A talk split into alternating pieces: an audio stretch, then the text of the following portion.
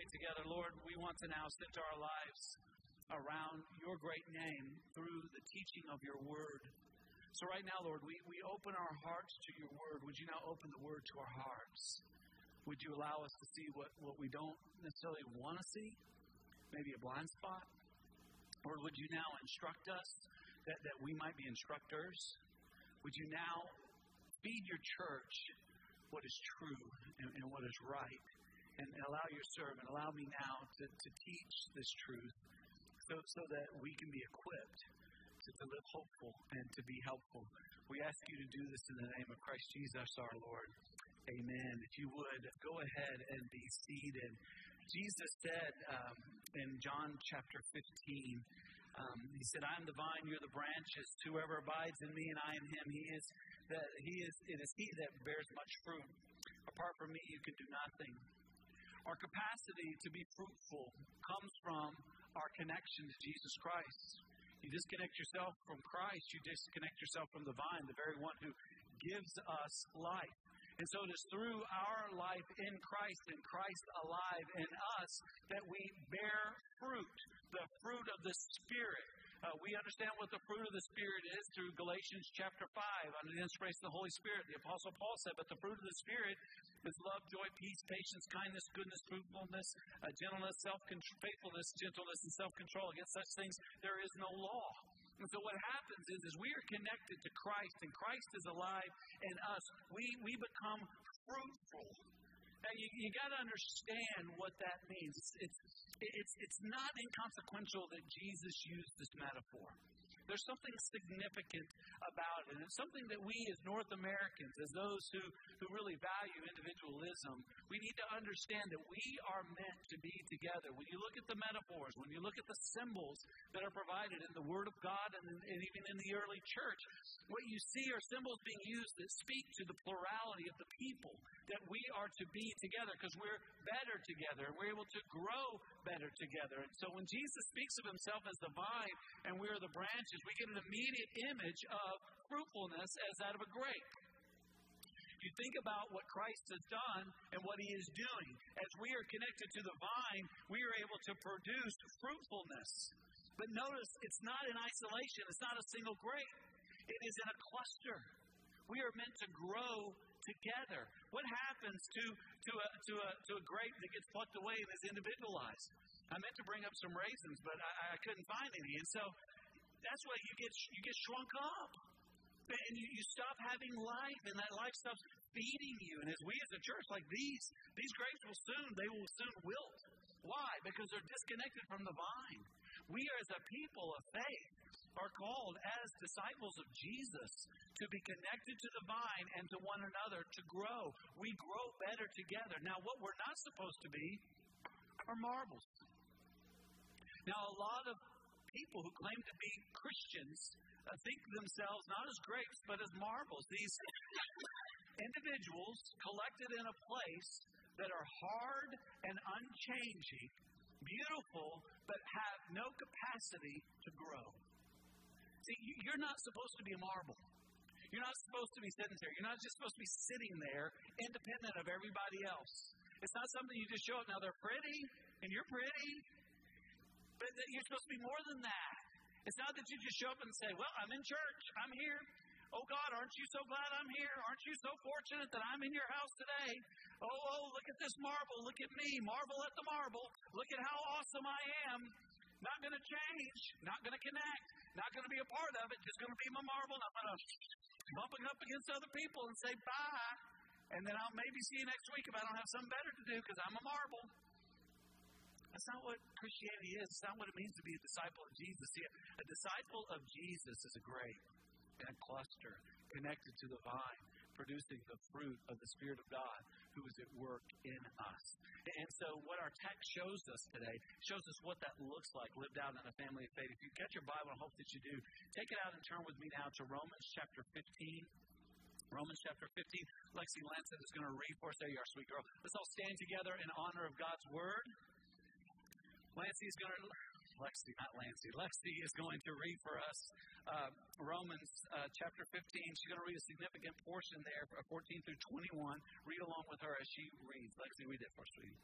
self-unsatisfied about you, my brothers, that you yourselves are full of goodness, filled with all knowledge and able to instruct one another.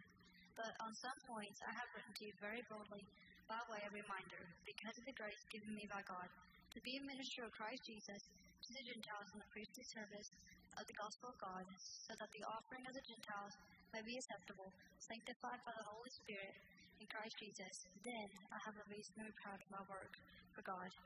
For I will not venture to speak of anything except what Christ has accomplished in me, to bring the Gentiles to obedience by word and deed, by the power of signs and wonders, by the power of the Spirit of God, so that from Jerusalem and all the way around to Illyricum, I have fulfilled the ministry of the gospel of Christ. And thus I make it my ambition to preach the gospel, not where Christ has already been named, lest I build on someone else's foundation. But as it is written, those who had never been told of him will see, and those who had never heard will understand. The word of God. Thanks be to God. Thank you, Lexi. If you would, go ahead and be seated. What we see here is the importance of a, of a family of faith, having the, the teaching of God. And, and there are certain aspects of things that, that we, are, we are supposed to do. Note who it is this is written to. This is written to disciples of Jesus who were gathering at the church at Rome. They were the church at Rome. And so we know that these are people who were together uh, pursuing and recovering God's design. We know that God's design is harmony, but because of sin, our, our world is filled with brokenness. We're broken, separated from God. But if we will repent, that is, turn away from our, our, our self-deception and self-determination and believe in Jesus Christ, which is the gospel, then we can pursue and recover God's design. And as this church was doing that, they were they were growing.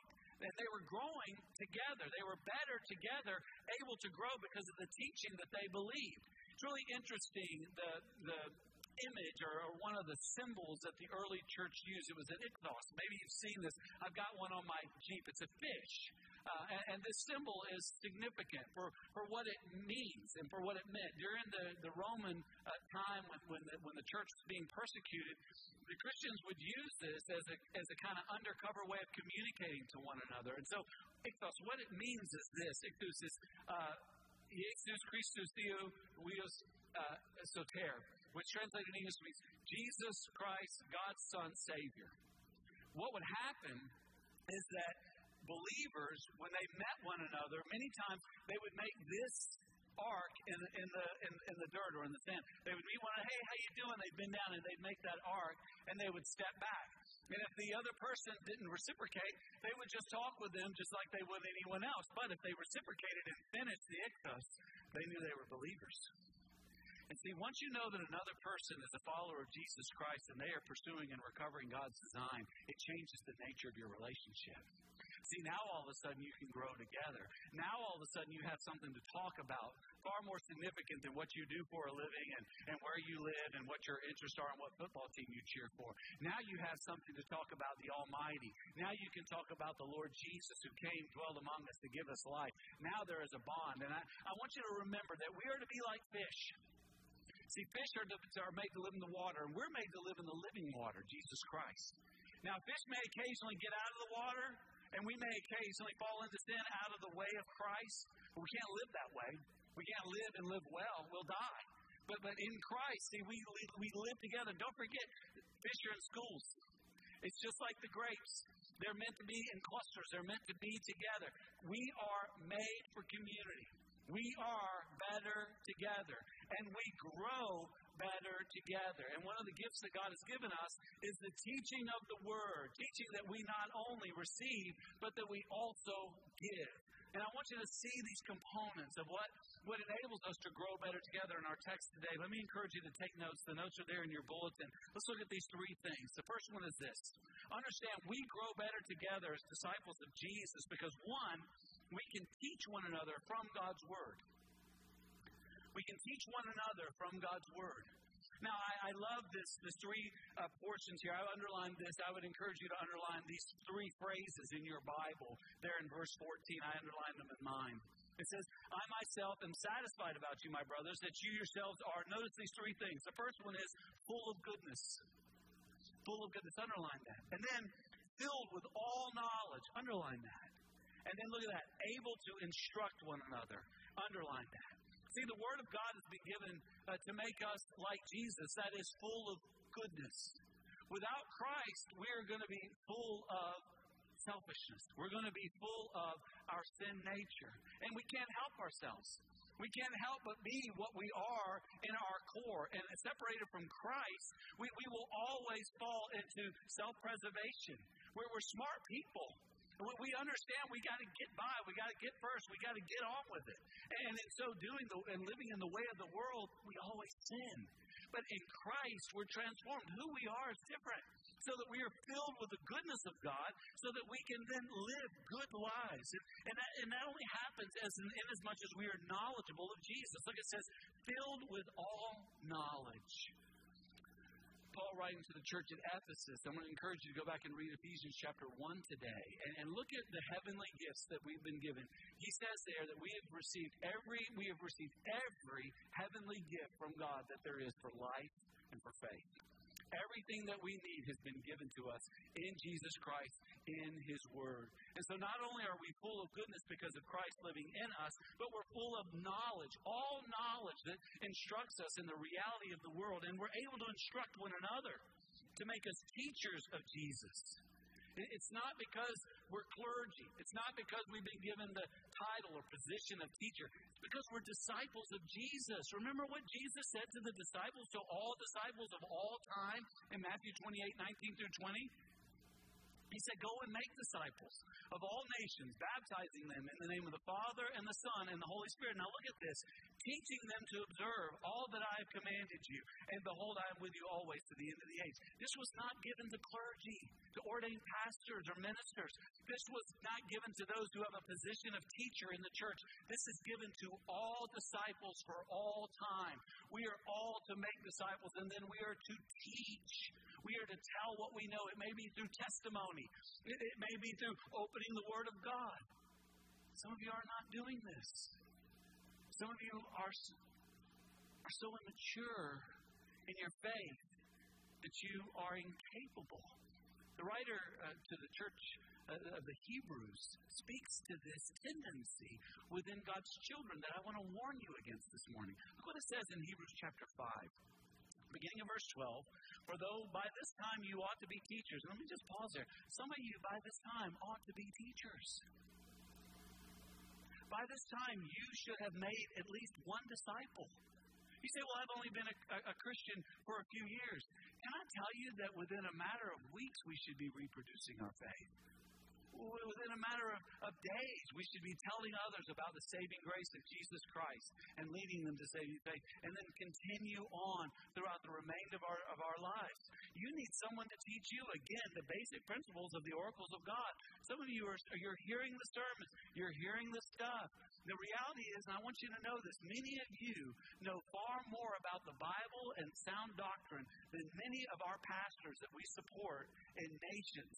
Like in, in, in East Asia and in Southern Europe, pastors, you have more information than they do, and yet they are seeing more people come to faith for one reason. They're sharing. They are telling others about Jesus. They are teaching what God has given to them. Um, it says right now, you need milk. Friends, you got to get over it. You're not babies anymore. You got to grow up. You're not, you got to grow up. You're not supposed to be a baby forever. You got to grow up. Babies are cute for a few months. But what happens when a baby doesn't grow? Mom and dad get worried. I'm worried about some of you because you're not growing. You're, you're not able to teach others, partly because you're not willing to, partly because you, you still need milk, not solid food. For everyone who lives on milk is unskilled in the word of righteousness since he is a child, but solid food is for the mature, for those who have their powers of discernment trained by constant practice of distinguishing good from evil. And you got to be able to teach the truth. I was so thrilled last week to hear, uh, actually it was two weeks ago, to hear from some of our young adults, two eighteen-year-olds, two different cities, two different colleges. Um, they messaged me. It was really funny. Uh, Sunday night I got a message from both of them that said, Pastor, I was in church this morning. It's like they wanted credit, you know what I mean? And that's good. It's good to let your pastor know where you are sometimes. They were both in churches, but it was interesting. They were both in churches where something in error was taught, not, not a primary doctrine, but something secondary. And they said, I want to let you know that this was taught at this church. And I had some friends with me. And so when we left the service, I wanted to let you know I shared this scripture that actually is the biblical truth. And I just wanted to make sure that I was right on this. And I can I tell you, I was so happy. I mean, there's nothing more pleasing for, for a pastor, just like for a parent who sees their child growing and then able to turn around and, and spot error and then instruct rightly in what God's Word says. I was thrilled. And I, and I just praised God and I praised them because they knew the truth. When they were able to instruct, they were able to teach it, it rightly. And, and that allowed them to grow in their knowledge. See, look at it. It says, for everyone who lives on milk is unskilled in the, in the world, in the word of righteousness. See, the word of righteousness, the Bible is given to us so that we can live righteous lives. It's not so that we can just look at it and say, oh, isn't that interesting? No. It's so that we can do what it says. Remember what James said in James chapter one, beginning at verse twenty-two, but be doers of the word, and not hearers only, deceiving yourselves. I, I write that down and go read the rest of it, but I, I just want to pause right there, and I just want you to, to catch that point. Listen, if you're just if you're just listening right now, and you don't go and live this, you're deceiving yourselves. The, the word of God is given so that we can know it, so that we can teach it, and, and so that we will not leave, live deceived lives, but so that we can live lives that are set apart for the glory of God. So in doing that, we, we grow. We grow in our ability to discern, but solid food is for the mature, it says, and we are given the powers of discernment. This is a troubled time. This is a confusing world right now. And if you can't discern what is good and right, then you're unwise. I love what Pontius says about this, about this whole idea of wisdom. To be wise is to know and affirm reality, to discern it, and then to speak and act accordingly. See, as those who have been saved by grace through faith in Christ alone, who have been given the Word of God, we understand reality. Here's reality. God made all things to be in harmony, but because of the, because of sin, there's now brokenness in our world.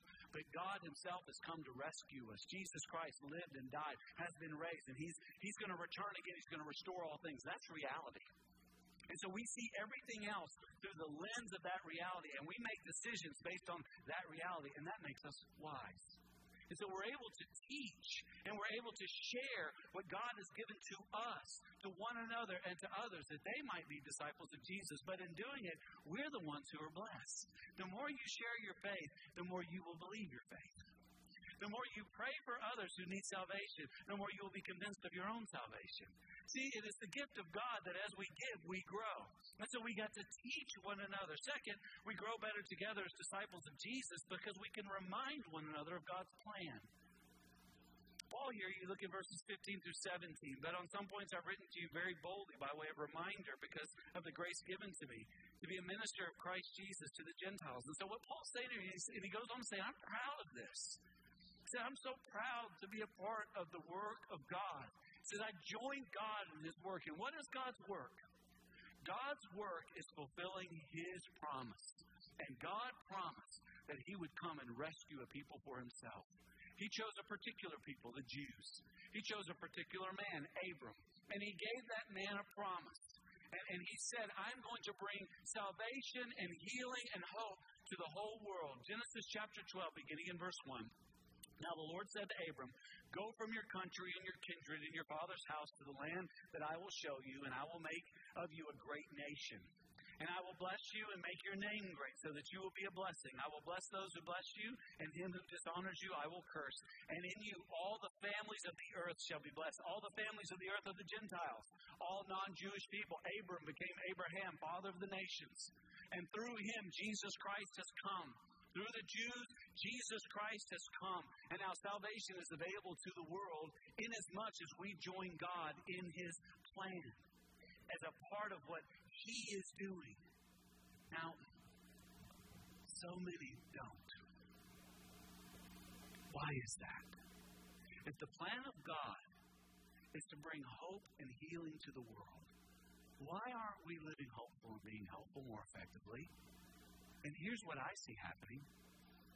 We're too busy. See, we've been given so many resources that we can fill our time with all kinds of stuff. We can get on social media, and, and we can go to events and activities, and we can become we can become victims of the, the, the tyrants of time. I've got to get here. I've got to rush over there. I've got to be here. I've got to, I've got to, I've got to get this done. All this stuff that we do. Are we making disciples? Are we living as disciples? See, many aren't because they're too busy to serve God. They're too busy to live as a disciple of Jesus. And they're missing the point of life. The Shorter Catechism speaks plainly to the point of life. The chief end of man is to glorify God and to enjoy Him forever. And until you are serving Him, you are never enjoying Him. See, if you don't enjoy God, you won't, you won't tell other people about Him. The reality is when you like something, you talk about it. You know, when I have a good meal, you know, remember when I told you about those M and M milkshakes at, at Cookout? How many of you guys have had an M and M milkshake? Oh, I'm sorry, I'm saying that wrong. It is a chocolate M and M milkshake at Cookout. How many of you have had one of those since I've suggested it? Sinners. Believe me, it's worth the twelve hundred calories. Don't live on them. It has twelve hundred calories. You can burn that in a few months. Don't worry about it. Pastor said it's okay. Man, I had that thing. I've told everybody about them. Man, how can we not tell people about what Jesus has done for us? See, when you when you enjoy something, you tell about it. Most of us are too busy to enjoy Jesus, to, to seek Him in prayer and His Word, to gain the peace that comes from being in a community of faith, serving, loving, worshiping, connecting, equipping, multiplying. All these things that are on the disciples' pathway.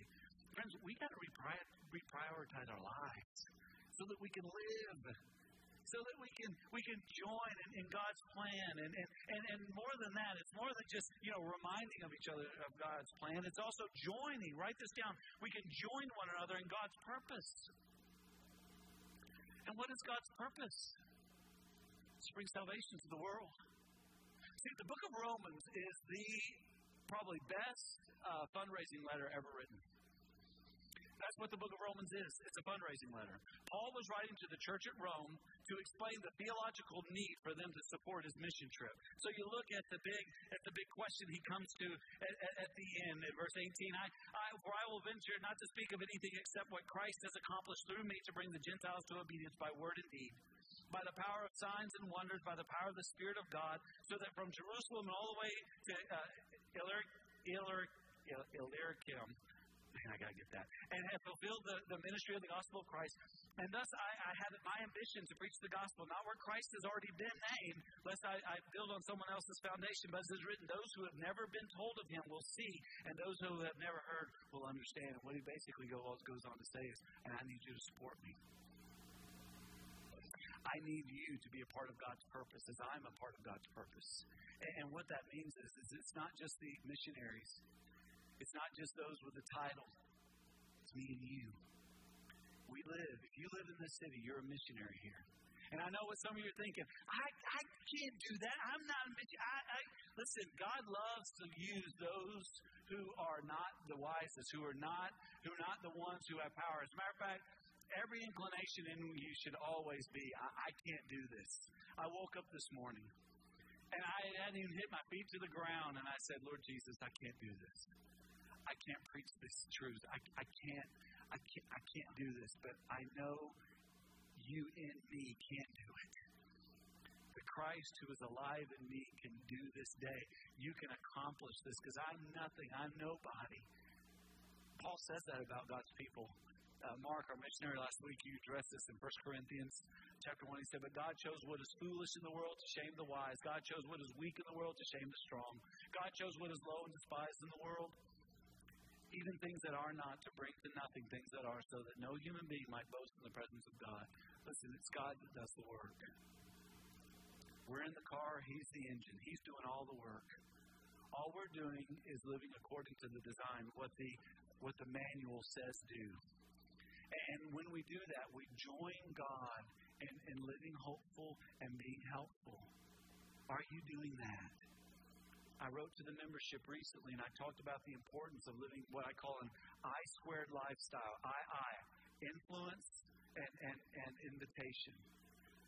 Are, are you are you influencing? Are you in, investing, rather? In, investing and inviting. Are you influencing others with your time, with your energy and prayer? Are you inviting them to know Jesus? Are you inviting them to come and worship God with our family? not, you're missing the purpose of your salvation. You're not growing as God would have you. You're too busy about you, and you're not about the things of God. Listen, giving financially to the work of God. I wrote to the membership about this recently. Listen, God doesn't need our money. He just wants us to center our lives around Him. Can I tell you that in the last couple of weeks, I've had organizations call me. People giving large sums of money from from uh, from their their their, their group. Um, one gift of over one hundred thousand dollars. And they contacted and said, listen, I don't know where to send this money in Texas, but I know Living Hope is always there, always able, always knows where to go, and they're a part of, of, of providing needs that are, need to be met in our city, and, and wanted to, to provide that resource through us to the right places. Uh, many organizations contacted me over the last couple weeks. How can we join? What do you know? We want to give to this. We want to be a part of this. You know why? Because we, as a, as a family of faith, have a reputation in the city to know that when we give, what we we give to is going for the glory of God to help people. But I wonder how many of our members know that. Because not all of you give. And the reason you don't give is because you don't see the importance of it. You don't give because you don't believe in it. You give what you believe to. I, you know, I don't need to try to talk you into squeezing out a few dimes and nickels out of your, out of your hands for God's work. Who cares? Here's the issue. Do you believe in the power of God, and do you want to join in what He's doing? See, salvation is coming to people through this family of faith. Three languages groups were presented to you this morning. There's more. There are, there are places in this nation that are being cared for through our offerings and gifts. All over the world today, there, we have a team that, that's on mission. We're going to commission another one, be in East Asia. There's not one individual of us who could get to East Asia and West Africa and Southern Europe and Western Europe and Central America and have partners the way we do and touch the world with the gospel on our own. No, we're better together. We grow better together. And see, when we're investing and inviting, and, and when we're giving financially, sacrificially even, beyond a ten percent tithe, when we are praying for God to do miracles in our midst, that's when we're joining in the purpose of God. And this morning, I want you to recommit yourself to the purpose of God. To understand that you need to be teachers by now. Teaching one another, teaching your families, teaching your friends. Joining in the big plan of what God is doing and reminding each other of the plan, but joining in it. And the only way you can do that rightly is to understand that it's about Jesus. It's not about you checking off the boxes saying, I've been a good girl, I've been a good boy, I've done what I'm supposed to. It's about loving and delighting in Jesus. If you do it for any other reason, you won't do it long. It is only when you genuinely love Him that you'll be a part of growing better together. So this morning we're going to conclude by remembering Jesus in the Lord's Supper. You know, this Lord's Supper, is a, it's a memorial. It doesn't give salvation. It reminds us that we're saved and how. It points to Jesus. And so if you're not a disciple of Jesus, please don't receive these elements this morning. But if you have repented of your sin and believed in Jesus, receive these elements. But do it as a recommitment of your life to the authority and the grace of Jesus Christ. This morning I've talked about the importance of being able to teach, of reminding others of the plan, of joining in the purpose. Are you doing that? Are you sharing Christ with others? Are you giving financially to God? Are you praying for God to do miracles? If not, you're out of step. Get in step with the Spirit. And use this time right now to recommit yourself to Christ. Let's bow our heads together as we pray to prepare to receive the Lord's Supper. Father God, we have just a few moments right now to remember your Son that you sent for our salvation. And now is a moment for us to give consideration to our faithfulness. Are we, Lord God, able to teach? Are we willing to teach? Are we willing to, to join in the plan? Are we willing to, to be a part of your purpose? Or have we been so deceived that we think this is about us and we're missing out on this glorious gift you've given? Right now, where you are, tell Jesus where you are with all this. Be honest with Him.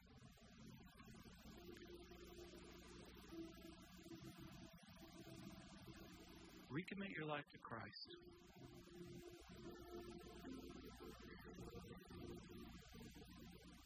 areas that I've talked about. If you can, commit yourself to be faithful.